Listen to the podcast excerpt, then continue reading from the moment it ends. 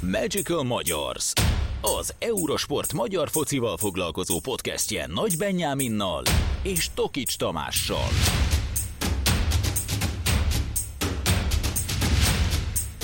Sziasztok, ez itt a Magical Magyars legújabb adása, Tokis Tomival és Nagy Benjivel, és megpróbáljuk kibeszélni megint a heti történéseket a magyar foci kapcsán. Olyan nagyon sok minden azért nem volt az utóbbi napokban, de hála az égnek valamelyik klubvezető, vagy klub, teljesen mindegy, hogy vezetőedzőről beszélünk, játékosról, szolgáltat nekünk izgalmas témákat. Egyből belecsapunk a lecsóba, hiszen a legfrissebb hírrel kezdjük. Ezt az adást csütörtökön kora délután vesszük fel, és néhány perce jelent meg azt, hogy Subka Attilát mindössze három meccs után, tehát ez nagyjából három hetet jelent, Tomi, javíts ki, hogyha tévedek. Most volt hétközi mérkőzés is azt hiszem az MB2-ben, úgyhogy lehet egy, lehet egy két és fél hetes periódus volt, bár előtte meg válogatott szünet volt, úgyhogy Igen, szóval... akkor, akkor mondj, fogalmazzunk úgy, hogy egy hónapot, szűk egy hónapot. Így van, szűk egy hónap után menesztik az MB2-es Mosó Magyaróvár kispadjáról, hogy miért, az nem derült ki pontosan. Az egy dolog, hogy két vereséget is egy döntetlen számlált vele a Moson Magyaróvár, de azért itt sejtünk valamit a háttérben. Tomi, amint ezt a hírt megbeszéltük itt adás előtt, egyből jött neked is a gondolat, ami nekem is, hogy Csukka Attila egyenlő, Vasas. vagy nyíl, vagy nyíl, vasas. Vasas.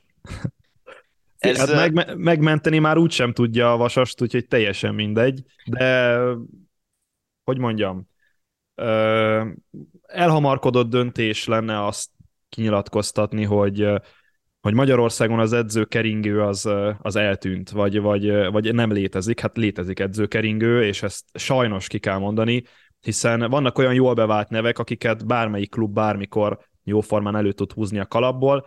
Én gyanítom, hogy Subka Attila nem véletlenül távozik három mérkőzés után Moson Magyaróvárról, hiszen hát nem tudom, hogy ilyen átmeneti megoldás volt ez számára, vagy átmenetileg gondolt, hogy MB2-ben edzősködik, azért az utóbbi időszakban, és most tényleg nem szeretném, nem szeretném degradálni őt, vagy ne, tehát nem, egyáltalán nem így akarom ezt megközelíteni. Subka Attila azért az elmúlt időszakban egy olyan magyar edző volt, akit aki, aki mondjuk a Honvéddal kupadöntőt tudott játszani, sőt talán meg is nyerte a kupát a Honvéddal. Kisvárdán nem azt mondom, hogy csodát művel, de a középmezőnybe tudta vezetni a Kisvárdát. A mezőkövesdet bent tartotta az előző szezonban, ezt más kérdés, hogy az idei idény az nem úgy alakult, ahogyan szerette volna, de egyébként Csupka Attila nem, nem, nem akkora kókler, mint némelyik szakmabeli társa, és most szándékosan nem szeretnék neveket mondani, de hogy, de hogy egyszerűen talán Subka Attila a, a rossz megoldások közül a legjobb lehetne, akár adott esetben a Vasasnál, azt nem mondom, hogy támadó futballt fogunk látni tőle, de, de hogyha hosszú távon gondolkoznak edzőben a Vasasnál, akkor Subka Attila, még egyszer mondom, a, a legrosszabb opciók közül talán a legjobb. Nyilván ezek csak feltételezések, amikről beszélünk, és még nincs is, amikor felveszük az adást, hivatalos bejelentés a Mosul Magyaróvártól, hogy Subka Attila távozna. Könnyen lehet, hogy ameddig kikerül az adás, és ti hallgatjátok, akár pénteken, akár hétvégén, lesz egy olyan bejelentés, amiben akár Subka Attila elmondja, hogy miért távozott, ha egyáltalán tényleg távozik százezer százalékig. A másik pedig az, hogy a Vasas könnyen lehet, hogy bejelentést tesz a, a következő napokban, de azért uh, mégis vizsgáljuk meg abból a szempontból ezt, hogy oké, okay, van Subka Attila, lehet, hogy a Vasas hosszú távon gondolkozik, hogy az MB2-ből majd ő tudja visszavezetni őket az MB1-be, de azért van ennek a történetnek egy másik oldala is, és ez a Moson Magyaróvár, ebből a szempontból egy tök mindegy, hogy MB2-es, MB3-as vagy MB1-es csapat, az, hogy három hétig foglalkoztasson egy vezetőedzőt, az milyen folyamat? Szerintem teljesen példátlan, nem csak a magyar fociban, bár azért látunk furcsaságokat, de, de nem tudom, ha lennének ilyen világrekordok, akkor lehet, hogy ez az egyik legrövidebb ilyen kinevezett ciklus, és azért mondom, hogy nem ilyen átmeneti megoldás, hanem hosszú távon gondolkoztak nyilván Subka Attilában az óvár vezetői. Ja, hát nagyon meg lennék lepődve, hogyha nem tudom, milyen szakmai megindoklás alapján menesztették volna Subka Attilát, nem pedig azért, mert mondjuk befut egy másik csapat ajánlata. Nyilván. És tényleg, most, de nem, nem azért PC-ztük ki a vasast, mert éppen ők vannak a legnagyobb problémával vagy gondban itt az NBA-ben, hanem egyszerűen Szerintem a, a klub gondolkodása, vagy Nagy Miklós gondolkodása, meg, meg ahogyan alakult ez az egész idény, ez így ordít azért, hogy Subka Attila lesz majd az edzők. Lehet, hogy nem ő lesz, és lehet, hogy mi tapogatózunk sötétben, meg rossz helyen, de, de én nem gondolom, hogy három hét után azért menesztenek, vagy három mérkőzés után azért menesztenek egy edzőt, mert nem megy a, a, a történet. Nyilván a, a Moson Magyaróvár helyzete azért nem egyszerű, hiszen friss feljutóként a bemaradásért kell küzdeniük, és az elmúlt időszakban hát alaposan hátra csúsztak a tabellán. Ők meg nagyon nehezen fognak olyan szakember találni, véleményem szerint, aki MB2-ben is képes lehet akár bent tartani ezt az együttest, meg az, az a másik kérdés, hogy ugye most is Moson Magyaróváron, akkor mivel fognak gondolkozni, hogy rövid távon kinevezek egy edzőt, aki mondjuk idén bent tartja a csapatot, idézőjeles tűzoltó, vagy már előre gondolkozom, és próbálok mondjuk ilyen, nem tudom, fél plusz két éves szerződést, vagy fél plusz egy éves szerződést kötni valakivel. Őszinte leszek, meglepődnék, hogyha Moson Magyaróvár ezek után, nem is azt mondom, hogy benn maradna, de hogy, de hogy olyan edzőt neveznek ki, aki, hát ezt most nagyon furcsa kimondani, de, de Subka Attilánál jobb, vagy nagyobb minőséget tud esetleg képviselni MB2-es szinten. Ez is egy hülye kérdés, meg egy picit már a történet másik oldalába vezet, mert hogy nyilván az MB2-es csapatok, pláne a, az MB2-es tabella második feléhez tartozó, anyagilag nem olyan stabil vagy erős csapatok, mint mondjuk egy NB1-es csapat. Tudják azt, meg általában vannak ilyen szerződések, hogy ha befut egy ajánlat egy edzőért, mondjuk egy NB1-es csapattól, vagy egy visszautasíthatatlan ajánlatot kap bárhonnan annak az adott NB2-es csapatnak az edzője, akkor nyilván elengedik. De azért azt sem felejtsük el szerintem, hogy hogy oké, okay, a Vasas most valószínű, hogy búcsúzik az MB2-től, ha a Mosó Magyaróvár benn marad, akkor ugyanúgy MB2-es lesz. MB1-től, bocsánat, igen. Ajaj, már a jövőt látjuk. Ajaj, ajaj, ajaj. A Freudi elszólás volt ez. Szóval, hogy könnyen lehet, hogy ugyanúgy MB2-es lesz a Vasas a következő szezonban, mint a Moson Magyaróvár. Ennyit jelent egy ilyen szintű, vagy ilyen múltú csapatnak, akár mondjuk az anyagi, akár a szakmai ajánlata a magyar fociban, hogy három hét után egy valószínűleg azonos osztályban, a következő szezonban valószínűleg azonos osztályban szereplő csapat három hét után akkor elengedje, vagy három hét után te távozz attól a csapattól. Tehát nincs ilyen szempontból egy, egy olyan dolog, hogy akkor oké, okay, tárgyalok a Vasassal, vagy tárgyalok XY-nal, ezt a szezont van még hátra, mit tudom én, 9 vagy 8 forduló az MB2-ben, nem tudom pontosan, hogy mennyi, hogy akkor várjuk ki ezt a szezont, és akkor utána hozzunk egy olyan döntést, hogy akkor srácok, júniustól én a Vasasnál dolgozom?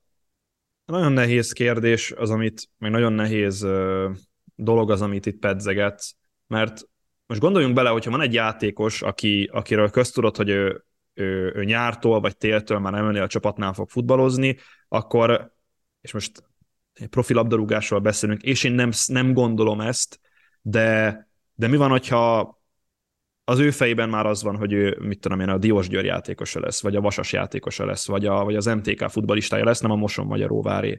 És, a, és az ő értékrendje így egy kicsit felborul, és mondjuk ő már máshova képzeli magát. Ugyanígy edzőnél is el lehet képzelni, hogy Subka Attila mondjuk olyan szerződéssel rendelkezik, amely, eh, amely azt teszi eh, lehetővé, hogy ő már nyártól mondjuk egy másik klub edzője legyen. Biztos, hogy akarja azt, hogy a Moson Magyaróvár mint, jó, nyilván akarja, tehát nem, nem, nem, nem akarom rossz színben feltünteni az egészet, csak hogy szerintem a, a, a gondolkodása, meg a, meg a motiváció, ez valamilyen szinten megoszlik, hiszen neki nem csak arra az egy csapatra kell koncentrálni, hanem ott van egy másik csapat. Talán pont a Real Madrid volt az, amelyik kinevezte a Julian Lotepegit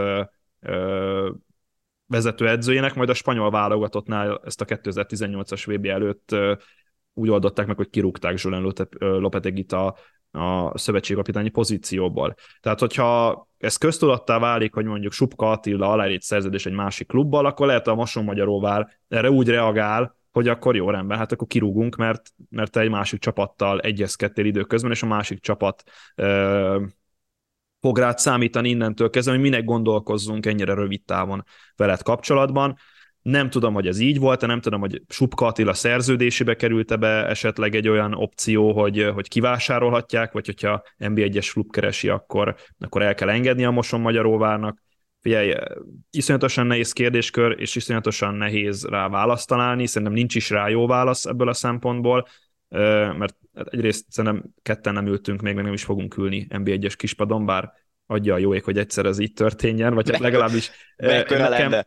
Nekem később azért lennének akár ambícióim, hogy, hogy az edzői pályán elindul valameddig eljussak. Aki, de aki hogy... esetleg hallgatja ezt az adást, és tíz év múlva látja a mi kettősünket, ahogy nagy kabátban ülünk valamelyik csapat kispadján, akkor mi voltunk azok, emlékezzetek.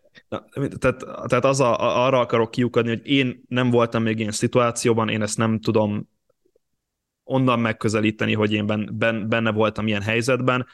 Külső szemmel én így látom, és külső szemmel én így gondolom, hogy valószínűleg ez játszhatott közre az ő kirúgásában, vagy attól, hogy, hogy, hogy elváltak az útjai a Moson Magyaróvártól. Azt a témát pedzegetjük itt, meg pedzegettük az utóbbi percekben, ami eredetileg az egyik fő témánk lett volna az adásban, és uh, ilyen szempontból teljesen jó, hogy most jött ez a hír Supka Attilával kapcsolatban, ugyanis a Puskás Akadémiánál valami hasonló a helyzet. Az utóbbi napokban megjelentek olyan hírek, egyre erősebben, egyre több forrásból, hogy edzőváltás következik, és nem csak, hogy edzőváltás következik, de a sportigazgatói poszton is történik egy váltás. Ha minden igaz, akkor Hornyák Zsoltot és Tóth Balást is elengedi a felcsúti csapat, vagy klub, inkább a klub szempontjából vizsgáljuk ezt, hiszen érkezik igazgatóként, sportigazgatóként Kovács Zoltán, vezetőedzőként pedig az a Szergei Kuznyacov, aki minden bizonyal a DVTK-val most az NB1-be jut. Ez nagyjából hasonló folyamatként írható le, vagy azért itt egy picit más a helyzet, mert azért tudjuk azt, hogy mi volt az utóbbi években a Puskásnál. Beszéltünk nem egy adásban arról, hogy Hornyák Zsolt helyét olyan stabilnak tartjuk, mint kevés dolgot a világon, de az, hogy most pont Kuznyecov, pont Kovács Zoltán mondjuk sportigazgatóként, és pont már itt a bajnokság vége felé, hogy ez a, ez a hír megjelenjen, ez azért így nekem egy picit soknak tűnik, vagy egy picit furcsának tűnik pont a puskás szempontjából.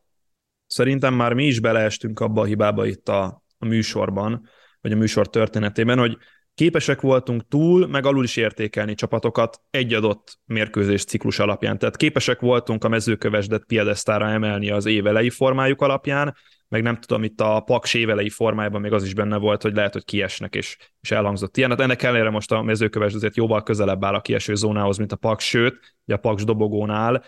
Szóval minden egyes ilyen, tehát amikor kritizáljuk Hornyák Zsoltot, kritizáljuk a Puskás Akadémiát, kritizáljuk most tényleg bármelyik csapatot, mert még majd Stanislav Csercseszobról is lesz szó a mai adásban, Szóval bármikor, amikor kritizálunk edzőt, vagy edzői munkát, vagy edzői stábot, vagy akár klubvezetést, akkor komplexen kell kezelni szerintem ezt a szituációt.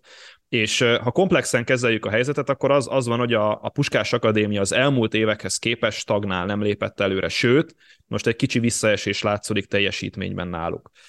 Most egymás után két olyan szezon volt egyébként az NBA-ben, amikor véleményem szerint a Ferencvárost nem is letaszítani lehetett volna a trónról, de akár meg lehetett volna közelíteni ennél sokkal jobban. Az előző idényben a Kisvárda és a Puskás volt ott közvetlen üldözőként egész sokáig, aztán a, itt a Csercseszov váltást követően elhúzott a Ferencváros tavasszal.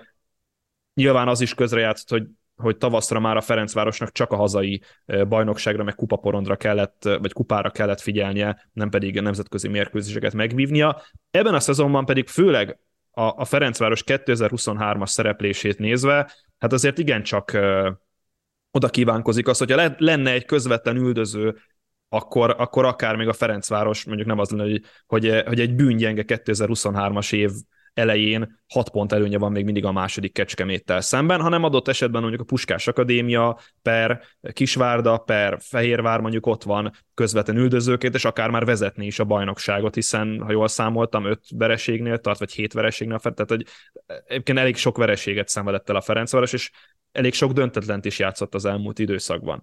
Szóval ehhez képest szerintem a Puskás Akadémia lejtmenetben van, és hiába ért el dobogós eredményeket Hornyák Zsoltal ez a csapat, nem tudott előrelépni. És az előrelépés az egyértelműen a bajnoki cím lenne a felcsúti csapatnak, és jelenleg ez az én véleményem, de, de szerintem te is egyetértesz ezzel velem, hogy Hornyák Zsoltal a, a Puskás Akadémia soha nem lesz bajnok. És rendkívül egyszerű dolognál fogva, hogy, hogy, Puská, hogy Hornyák Zsolt sem stílusedző. Hornyák Zsolt sem próbál innovatív lenni. Hornyák Zsolt is reaktív futballt játszhat a Puskás Akadémiával, melynek ott van a nevében Puskás Ferenc, minden idők egyik legnagyobb magyar labdarúgója, aki kis hián ezer gólt lőtt pályafutása során, ha nem többet. Szóval Szóval nekem számomra a, a Puskás név, meg a Puskás Akadémia az, az egyrészt azt kellene, hogy jelentse, hogy támadó futballt játszik a csapat, másrészt meg azt kellene, hogy jelentse, hogy hogy azért van előrelépés mondjuk a harmadik, második helyhez képest egy, mondjuk egy öt éves ciklusban, nem pedig az, hogy visszaesik a, a, a puskások. Persze, nyilván van visszaesés minden csapat életében, csak hogy, csak hogy ez az egész szezon egy ilyen, egy ilyen lejtmenet, és azt látva, hogy mennyit hibázik a, a Ferencváros, azt látva, hogy tehát nincs komoly kihívója a Fradinak, azért a puskásnak a keret minősége alapján szerintem minimum a dobogon kellene lennie, hanem mondjuk ott lenni most a, a Ferencváros mögött szorosan. 2019. júniusában érkezett uh, Hornyák Zsolt a Puskás Akadémiához.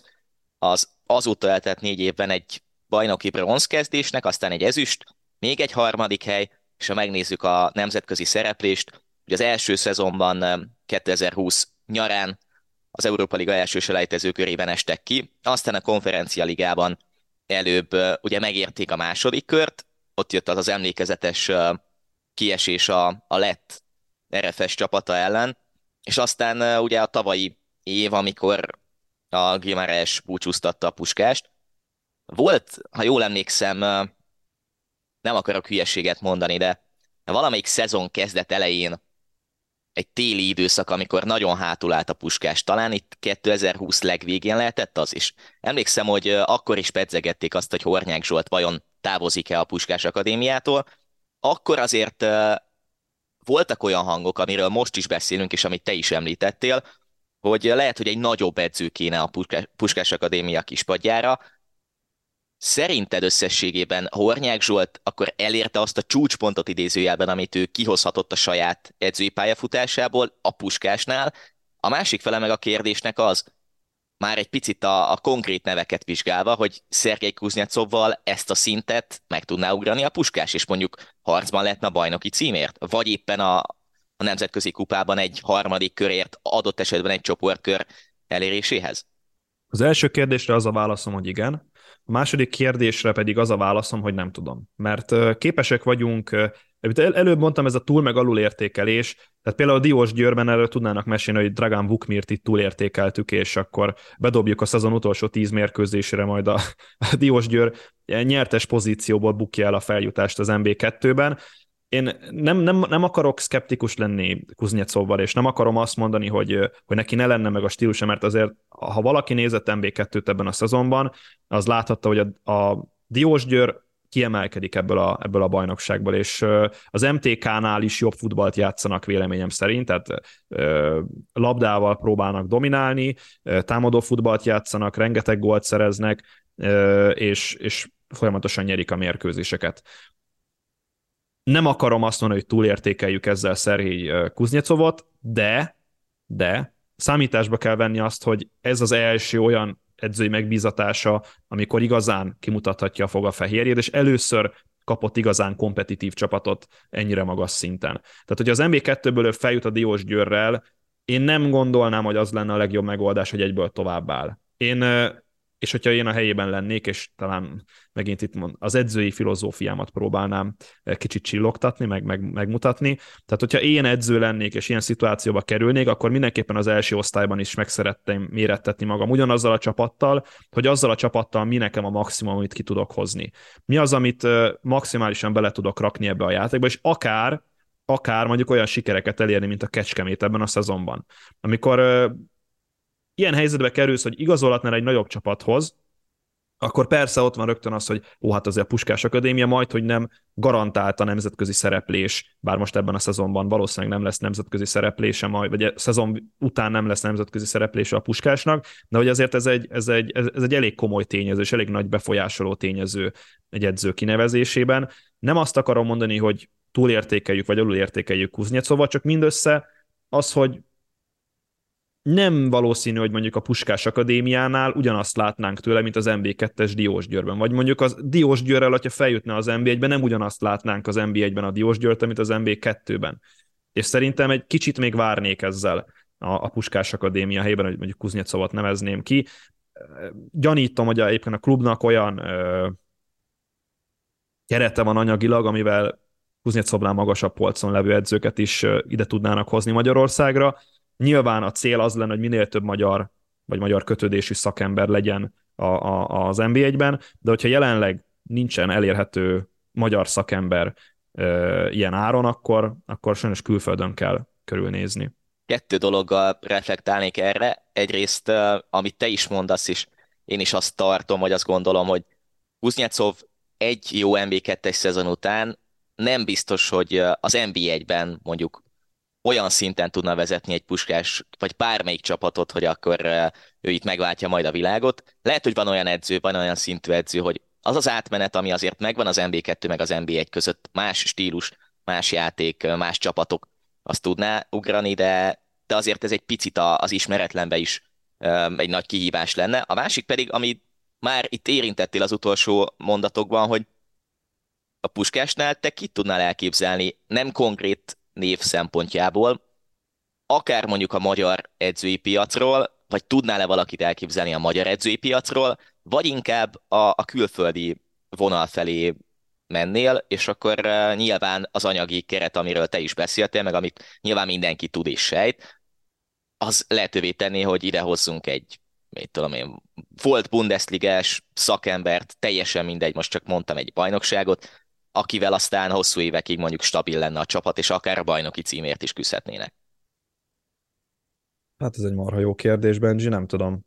Őszinte leszek, nem tudom. A, a, a magyar piacról Bognár György az, akit el tudnék képzelni a stílusa miatt, de így, de így most, hogy külföldről, nagyban, nagyban függ az, hogy milyen célja van ennek a csapatnak, milyen célja van ennek a klubnak, mit akarunk elérni.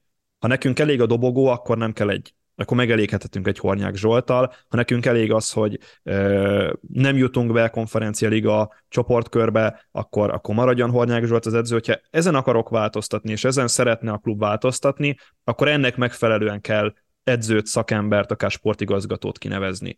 Ö, Kovács Zoltánra szeretnék még egy fél mondatban reagálni. Pontosan meg... az, lett, az lett volna még a kérdés, hogy összefüggésben azzal, hogy azért itt sportigazgatóváltás is lehet vagy lesz. Tehát Tóth Balázs helyett Kovács Zoltán az is egy hatalmas váltás.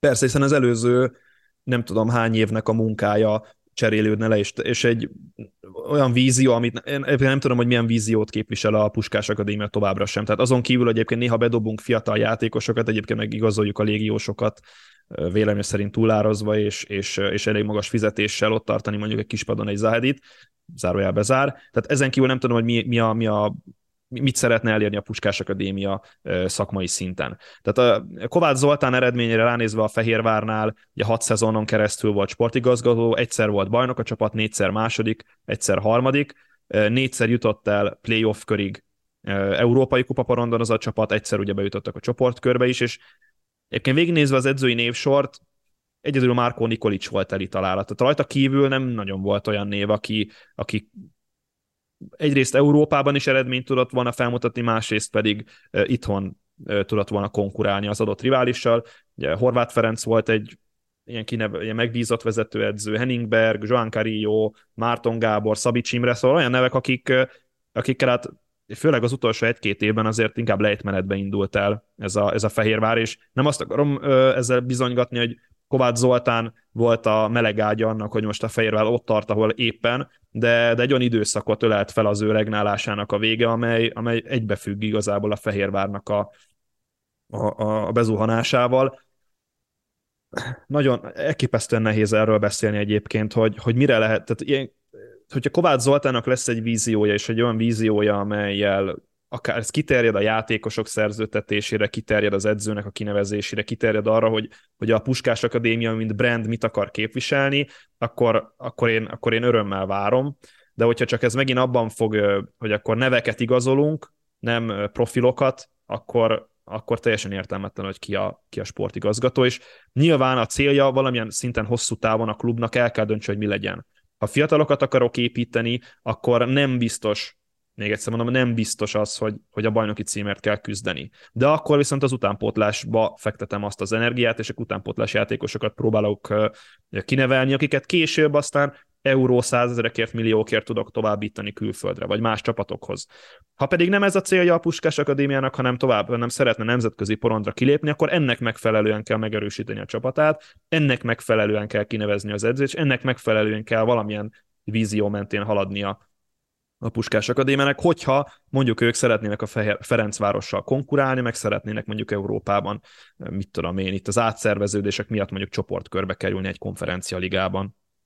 Egy biztos minden esetre, hogy aki olvasta vagy követte a híreket az utóbbi egy-két évben, az lehet, hogy meg fog lepődni, hogyha Kovács Zoltán tényleg a Puskás Akadémia sportigazgatója lesz, és nem mondjuk az Újpesti, hogy arról is volt szó, hogy ott veszik át az irányítást, és ők mentik meg az Újpestet. Pont-pont-pont zárójel bezárva. Ferencvárost említetted, és a harmadik nagyobb blokkunkra térünk át ezzel, hiszen ugyanúgy edzőkérdés, már pedzegettük szintén a témát, beszéltünk erről, de talán mégis egy picit meglepetésként, vagy pici meglepetésként ért minket, hogy ha lehet hinni a híreknek, akkor Stanislav Csercseszov 2024-ig meghosszabbította a szerződését, vagy inkább mondjuk úgy, hogy a klub meghosszabbította az ő szerződését egy évvel. Azért látva ezt a Ferencvárost, én elgondolkoztam azon, amit tényleg sokszor beszéltünk, hogy miért. Tehát biztos, hogy Csercseszov a legjobb megoldás? Nézd, pedagógusként nekem, nekem az az első számú küldetésem, hogy a gyerekeket valamilyen szinten kritikai gondolkodásra vagy gondolkozásra neveljem. Tehát amikor én mondok valamit az osztályteremben, az legyen bármekkora okosság, bármekkora hülyeség, jusson eszükbe az, hogy hát azért megkérdőjelezem azt, amit mond a tanító. Tehát amikor ők is a való életben találkoznak majd egy szituációval, akkor próbáljanak meg kritikusan gondolkozni, és akár egy hírrel találkoznak, akár egy, akár egy bejelentéssel, akár bármivel, akkor kezeljék helyén a dolgot, hogy próbálnak objektíven hozzáállni, hogy biztos, hogy így van, biztos, hogy nem így van. És, és ezáltal elindul egyfajta vita egyrészt önmagukkal, másrészt vita a másik féllel és nagyon fontos fejém a figyelmet, hogy vita nem veszekedés, hanem vita, ami jelenleg Magyarországon azért egy, nem az, hogy kivesző, hanem nem létező műfaj, mert itt, itt nem vita szokott lenni, hanem általában veszekedés, mert elkezdünk személyeskedni egymással. Szóval próbáljuk meg Stanislav Csercseszov munkásságát is két szegmensből vizsgálni. Legalábbis én két szegmensből szoktam mindig vizsgálni. Az egyik az, hogy hogy, hogy eredményesség, az eredményei alapján kiindulni. Amikor azt vizsgálod, hogy az előző szezon végén megnyerte a bajnokságot, megnyerte a Magyar Kupát, azóta a, az Európa Liga csoportkörében nem csak, hogy bejutott a csapat, de tovább is ment a csoportkörben, hogy Európa Liga 8 döntőt játszott a Ferencváros. Idén azért akármennyire is Ergyán alakul ez, a, ez az évük, azért valószínűleg meg fogják nyerni a bajnokságot, legalábbis nagyon meglepődnék, hogyha a Kecskemét vagy a Paksútól érné még őket itt a szezon utolsó negyedében.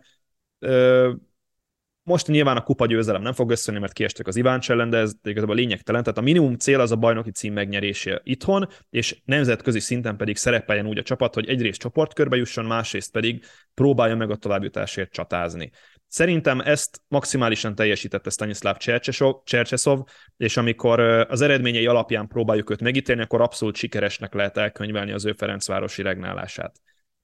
Ha már játékstílusból, meg, meg játékstílus alapján próbáljuk megközelíteni az ő, ő teljesítményét, akkor már azért el lehet gondolkozni, és lehet kritikus hangot megütni, hogy egyébként a Ferencváros miben fejlődött az elmúlt időszakban akár mondjuk a Szerhi Rebrovérához képest, mert szerintem semmiben, és a Ferencváros egy ilyen reaktív futballt játszik még az NB1-ben is, tehát egy, egy mezőkövesd ellen sem képes a Ferencváros úgy dominálni, hogy mondjuk beszorítja a mezőkövesdet a saját kapuja elé, és az ő akaratát érvényesíti, vagy hát a Ferencváros akaratát érvényesíti 90 percen keresztül. Az, hogy a nemzetközi szinten nem megy ez, az, az betudható annak, hogy azért magasabban kvalifikált, nagyobb minőségű ellenfelekkel találkozol, de az, hogy itthon nem működik, az számomra, számomra rejtés. Ez alapján én azt tudom mondani, hogy, hogy Csercseszovnak nyilván az eredményessége alapján nem lehet belekötni a munkásságába, de amikor mondjuk megnézel egy Ferencváros mérkőzést, és, és nyilván most itt elsősorban a Ferencváros szurkoló követőinkhez fordulnék,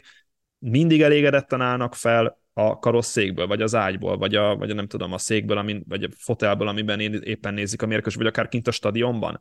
Mert azért és, és, és, erre, és erre a Ferencvárostól én nem láttam, vagy nem hallottam példát az elmúlt másfél-két évben, de a Paks elleni vereséget követően azért a háttérből fel, felmorajlott egy, egy, egy ilyen szolid kurva gyengézés a Fradi tábortól. Igen, és uh, ami miatt én úgy tettem fel a kérdést, hogy miért a szerződés hosszabbítás, az, az másfelől, hogy ha megnézzük, akkor mindig az az elv, Ferencvárosnál, és ezt sokszor hangoztatják, idén is hangoztatva volt Hajnal Tamásik által, hogy az adott edző tavasszal mindig a következő szezon, a következő nyári szezon európai kupaselejtező csapatát építi. Én most ezt nem érzem a Fradinál, mert hogy ha megnézzük, minden egyes kezdőcsapat más, Nyilván a sérültek az utóbbi hetekben közrejátszottak, de az, hogy egy Paks ellen egy Barát Péter Sigér Dávid kettőssel kezd Csercseszov, mind a kettő játékos olyan játékos, akik simán benne lehetnének egy top formában egy következő évi Fradi kezdőben, de kizártnak tartom azt, hogy ez a kettős kezdeni fog egy BL selejtezőben augusztusban vagy júliusban, tök mindegy.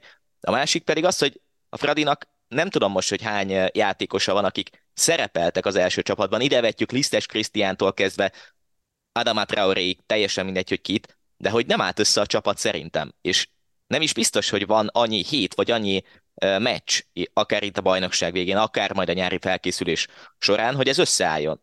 Ennek pedig szerintem az lesz a következménye, hogy majd hajnalt a másik, augusztusban jöhetnek a nyilatkozattal, ne így legyen, szurkolunk a Fredinak, hogy összejön a BL csoportkör, de hogy valami félrement, valami nem úgy sikerült, mint ami az utóbbi évek építkezésében, amikor mindig megvolt tavasszal a következő szezonnak a szép felvezetése, felépítése a csapatnak, az mindig megvolt. Te érzel valami ilyesmit a háttérben, hogy, hogy most nem biztos, hogy úgy összeállt ez a keret, ez a játékstílus vagy taktika, amit tényleg sokszor keresünk mi is, de konkrét nevekre lebontva, mint az utóbbi években? Én nem szeretem azt, amikor Hajnal Tamásék, Kubatov Gáborék, vagy éppen Stanislav Csercseszov azzal jön, hogy hogy, hogy nagyon nehéz motiválni a játékosokat egy Európa Liga kiesést követően, mert igazából a hazai porondra kell innentől kezdve koncentrálni. Laurent Blancnak volt nemrég egy nyilatkozata az Olympic Lyon edzőjének, hogy a Paris Saint-Germain számára véget ér az idény, amint kiesnek a bajnokok ligájából, és én ugyanezt érzem a Ferencvárosnál, hogy amint kiesnek az európai kupaporondról, most ebben a, ebben a szezonban, tehát nem, nem rendszeresen, de hogy most, hogy kiestek az Európa Liga 16 csapata között, én, én azt érzem, hogy egy Ferencváros idénye elment.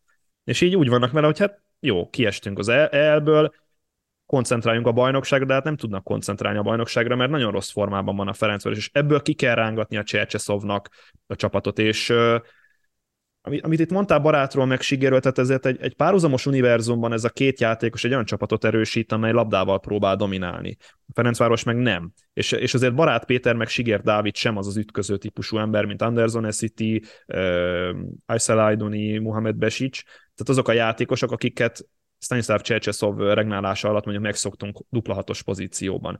És uh, olyan játékosok, akik uh, adott esetben a csapatuk legjobbja, hiszen a kontratámadásokat megakasztják, remekül ütköznek középen, rengeteg labdát szereznek. Ez most nincs meg a Ferencváros játékában, amikor Barát Péterrel és Siger Dáviddal próbál játszani Csercseszov, és én, és én állítom azt, vagy hát én, én így próbálom ezt megközelíteni, és, és nekem ez, ez a konklúzió igazából a Ferencváros szereplésével kapcsolatban, hogy Csercseszov azért ennyire sikeres, mert nagyon nagy minőségi különbség van az NB1-ben a Ferencváros és a többi csapat játékosai között.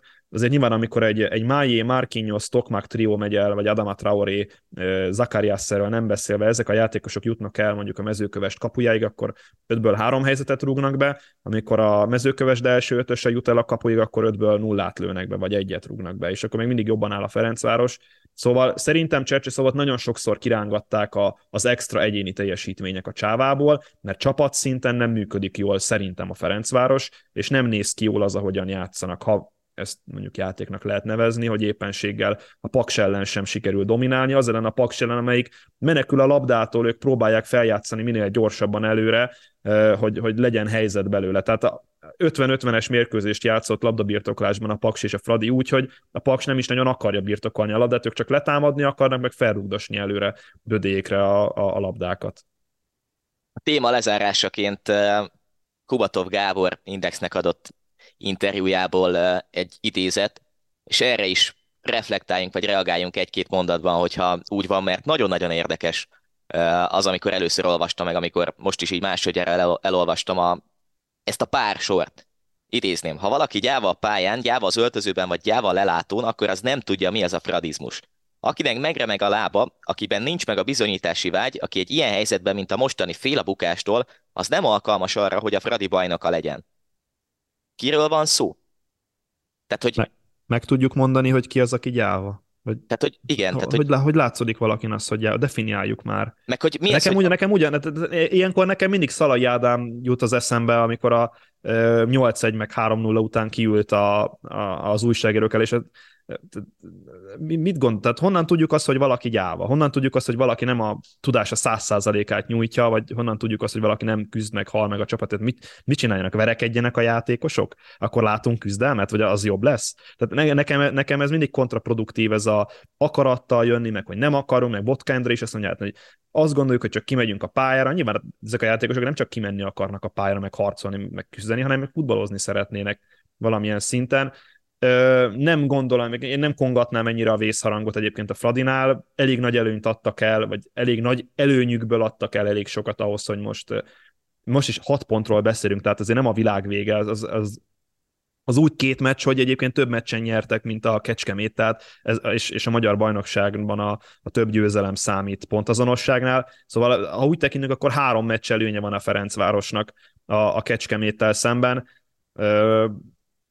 én, én, egy kicsit, én egy kicsit ilyen, ilyen feleslegesnek érzem ezt a, ezt a, ezt a hatalmas küzdőszellembe való kommunikációt, hogy itt, hogy itt most harcolni kell az utolsó vérig. Úgy nem tudom, tehát amikor most, most erre tényleg nem tudok jó, jó közéleti példát mondani, de, de egyszerűen, egyszerűen én, én, én, én mosolygok az ilyen interjúkon, amikor, amikor a Ferencváros játékosa, vagy klubvezetője, vagy edzője erről beszél, amikor nem küzdeni, meg, meg harcolni, meg becsúszni, meg, meg agyonrúgni az ellenfelet kell, hanem, hanem futballozni, mert a futball az egy egyszerű játék, és szerintem például a Manchester Citynek is ebben rejlik a sikeresség, vagy Pep Guardiola munkásságában is ebben rejlik a, a, a, a, az ő munkásságban a siker, az az, hogy, hogy megtanította a játékosait egyszerűen futballozni. Mert a futball az végtére, hiába egy komplex, egy nagyon összetett játék, a nap végén egy rendkívül egyszerű, hiszen labdát el kell jutatni valahogyan az ellenfél kapuja elé, aztán berúgni a, a 7x2 méter, két és fél méteres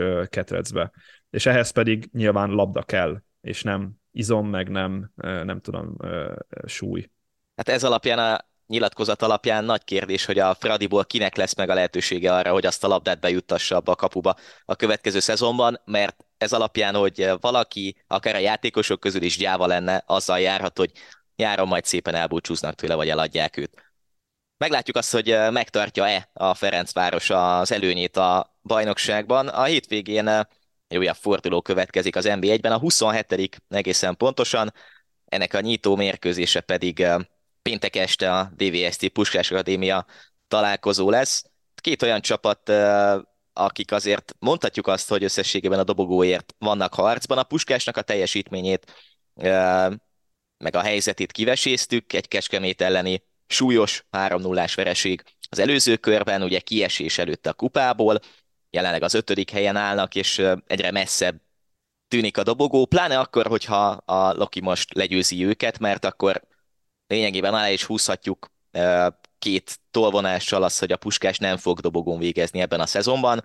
Három pont van a két csapat között, a Loki a negyedik helyen áll 40, szerzett ponttal is nagyon stabilnak tűnik az ő helyzetük, az ő szereplésük továbbra is, Úgyhogy ajánlanánk ezt a meccset abból a szempontból, hogy tényleg felsőházi rangadónak lehet nevezni, de nem biztos, hogy itt a szép játék fog dominálni. Azért azt tegyük hozzá, hogy a két csapat előző meccsein mindig volt legalább két gól a, a találkozókon, egészen 2020. február 1 kell visszanyúlni egy olyan meccshez, ahol egy 0-0-ás eredmény volt.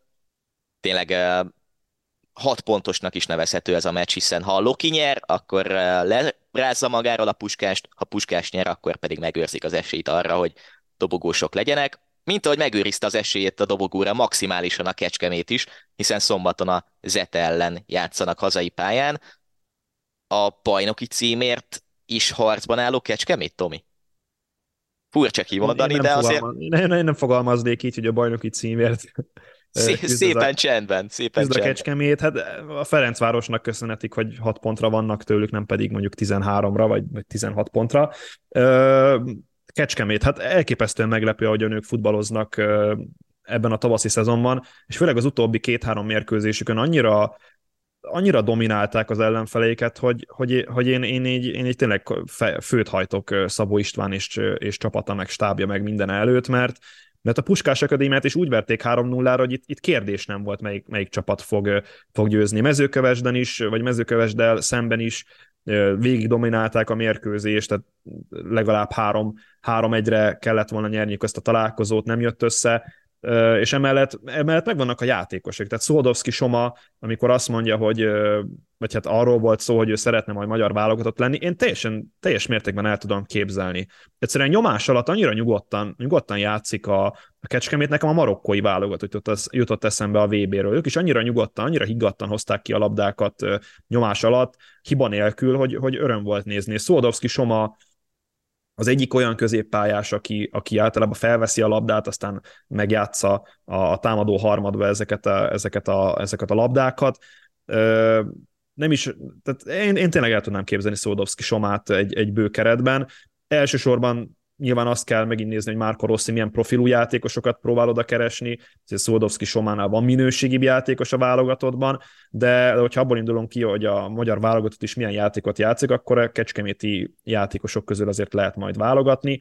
Másik oldal ott van az Alegerszeg, amely, amely, amely meg borzalmasan visszaesett hatékonyságban itt a tavaszi szezonban, hát Ikobának nem nagyon jönnek a góljai, és, és azért elég erősen, erő, elég erőteljesen kihat a, Zalaegerszeg teljesítményére, viszont hiába, hiába vannak rossz formában, szerintem nem lesz gond a kieséssel.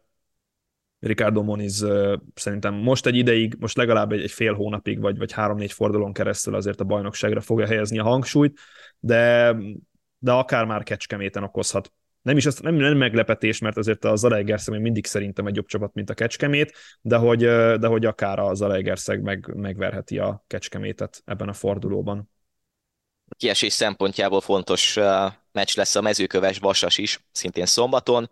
32 ponttal a hetedik helyen áll a mezőköves, de jelenleg ehhez képest a Vasas, hát nem tudom, hogy hogy fogalmazzak a Honvéd elleni meccsről, de annó, amikor a 16-17. században kínozták az embereket, akkor lehet, hogy már előre kellett volna gondolkozni, és egy vasas honvédot le kellett volna játszani, mert hogy egy bűn rossz meccsen kaptak ki végül a honvédtól. 19 pontjuk van, február 25-e, tehát majdnem két hónap óta pontot sem szereztek az NB1-ben, és ha már vasas itt az adás közben, lássátok meg, halljátok azt, hogy milyen interaktív az adás, megerősítettek közben a Moson Magyaróvár, hogy Suka Attila távozik, úgyhogy lehet, hogy várhatjuk a bejelentést a következő napokban majd Angyalföldről. Nyilván ez csak egy feltételezés, de azért nem lepődnénk meg. Szóval a Vasas lehet, hogy az utolsó olyan meccsét játsza az NB1-ben, amikor egy apró remény még marad a bemaradásra, mert hogy kikapnak a mezőkövestől, akkor lényegében elbúcsúzhatnak. Lassan már matematik- matematikailag is azt kell számolgatni, hogy mikor búcsúzhatnak el az NB1-től. A köves pedig rapszodikus formában általában, ha vereséget szenved a csapat, akkor egy gólos vereséget szenvednek, 32 pontjuk van jelenleg, nincs olyan messze a kieső zóna, de azért ennek a meccsnek a jelenlegi forma alapján mindenképpen a mezőkövest az esélyese. Láttuk, hogy azért Kecskeméten tudtak meglepetést okozni, talán azt lehetett meglepetésnek nevezni, úgyhogy ha ezt a vasast nem győzik le, akkor tényleg bajba kerülhetnek itt a bajnokság vége szempontjából. Nagy kérdés viszont szombat este, hogy a bajnokság vége szempontjából mi lesz a Honvéddal, hiszen a Ferencvároshoz látogatnak. Hogy tetszik ez a Honvéd, hogy tetszett ez a Honvéd a Vasas ellen, Tomi, és lehet esélyük a Fradi ellen? Olyan kérdéseket teszek fel, amit legszívesebben megcsípni, meg megütni magam.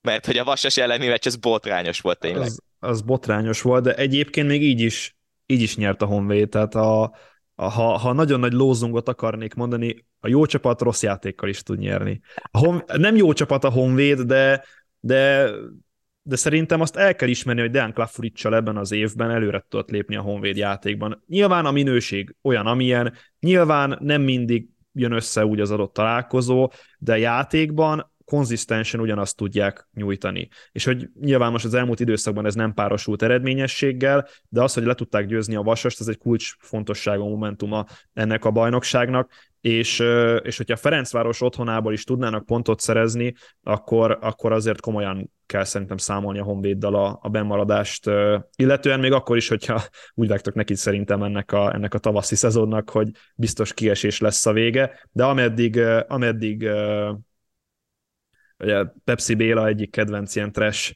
híres, ameddig tart a bor, addig megyek. Tehát a Honvéd is, ameddig tart a, tart a bajnokság, addig mennek, aztán majd meglátjuk, hogy, hogy mi lesz belőle, de, de hát minőség szempontjából nagyon rosszul fog kinézni ez a, ez a Fradi Honvéd matchup, még akkor is, hogyha a Ferencváros a legutóbbi tíz tét meccséből egyet nyert meg, amire én nem tudom, hogy volt-e itt, itt a, mióta a Ferencváros újra elkezdte a bajnokságokat nyerni Thomas Doll után, azóta volt erre példa, hogy a, hogy a Fradi ennyire gyengén szerepelt volna tíz meccses szériában. Utoljára februárban nyertek, február végén a Debrecen ellen. Igaz, akkor nagyon jó játékkal, Aggasztó egyébként, hogy a Ferencváros futballozik, és Csercseszov először van ilyen válságban ezzel a csapattal. Nagyon kíváncsi vagyok, hogy mikor és hogyan fog ebből kijönni. Most azért a sorsolással mázliuk van, mert három olyan meccsen kell bizonyítani a Fradinak, a Honvéd, a Vasas meg az Újpesti Zsinorban, amelyek egyrészt a kiesés ellen küzdenek, másrészt meg játékot, játékokat figyelve azért nem lesz annyira legyőzhetetlen akadály a Fradinak talán szerintem a Honvéd lesz az egyik legnehezebb ebből a hármasból, meg az Újpest, amely most itt Vignyevicsel elkezdett reaktívan futballozni. A Vasast Vasast be kell darálniuk, tehát itt, itt nincs mese, és hogyha ebből a három meccsből szerintem legalább 7 szerzett ponttal, de inkább 9 mondjuk kijön a Ferencváros, akkor, akkor nem lesz kérdés, hogy, hogy ők lesznek a bajnokok ebben a szezonban. Vasárnap Kisvárda, Molfehérvár meccset rendeznek először, vagy elsőként hogyha van meccs ebből a fordulóból, ami mindenképpen x gyanúsnak tűnik, az ez a találkozó, mert hogy áprilisban mind a két csapat két meccset játszott, kettő-kettes döntetlen az első meccsen, ugye a Vidi a Fradival, a Várda pedig a Puskással játszott kettő-kettőt, aztán egy 0-0 a Zete, a Zete Kisvárda, valamint a Vidi Újpest meccsekről, két olyan edző irányítja ezt a két csapatot, akik azért még nem nagyon tudták átültetni a saját filozófiájukat a, a csapatok játékába, nem nagyon érezni igazi előrelépés sem a, a Vidinél, sem pedig a Kisvárdánál, sem statisztikákban, mondjuk itt, ha nézzük a kapura lövéseket, akkor nem remekelt az előző két meccsén a, a Vidi és a, a Kisvárda sem, sem pedig abban, hogy azok a várt győzelmek, amik mondjuk lelki vagy mentális szempontból kellett volna, hogy jöjjenek jegyzőváltás után, azok nincsenek meg. Ennek köszönhetően a Vidi bármennyire is furcsának tűnik, de még mindig a tizedik helyen áll egy pontra a tizenegyedik kiesés jelentő helytől. A Kisvárda pedig továbbra is egy olyan gödörben van, hiába érkezett Milos Kruscsics, ami alapján azért ők sem lehetnek teljesen nyugodtak, egészen pontosan két hónapja pont a, a Kisvárda Újpest, amikor Kröcsics még az Újpestet irányította, az volt a legutóbbi e, győzelmük. Adott esetben, hogyha a Vidi viszi el a három pontot e, Kisvárdáról, akkor a Várdának valóban olyan kiesési gondjai lehetnek, amik, amikre nem biztos, hogy gondoltunk volna a, a szezon elején. Ha lenne, lehetne egy egy ajánlat a kedves hallgatók számára, akkor a 3,5-ös otcot a döntetlenre azt érdemes lehet pakolni ezen a hétvégén.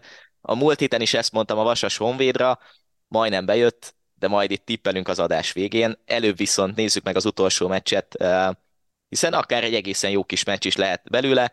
Újpest-Paks vasárnap 18 órai kezdettel. A Paks azért jó formában, mert hogy harmadik helyen állnak, csupa-csupa győzelmek az utóbbi fordulókból, és Nebojsa Vignyevicsel pedig az Újpest is menekülne a kiesés elől. Milyen meccsre számítasz, Tomi?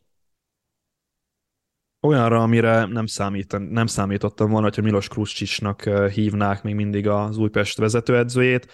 Szerintem, szerintem itt a Paks megpróbál uh, megint ugyanezzel a konzisztens játékával, tehát rugdossuk előre a labdát, minél több beadás, minél több helyzetet alakítsunk ki az Újpest kapuja előtt, és akkor ebből megpróbálnak majd gólokat szerezni. Az Újpestnél én őszinte leszek, nekem nem tetszik Vignyevics irányítás alatt ez az Újpest.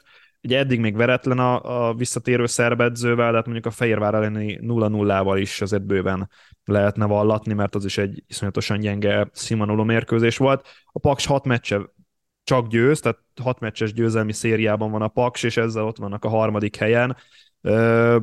10 pontra vannak a Ferencvárostól, zárójelben 10 pontra vannak, nem tudom, de valahogy, valahogy most így közel vannak, de igen, 10 pontra igen, vannak 10 a Ferencvárostól, pont, igen, igen, igen. úgyhogy mondanám azt, hogy a Bognár György egy kicsit előbb veszi át a paksot, akkor lehet, hogy most ők lennének ott a Ferencváros nyomában, de ezt záró, zárójelben jegyzem meg.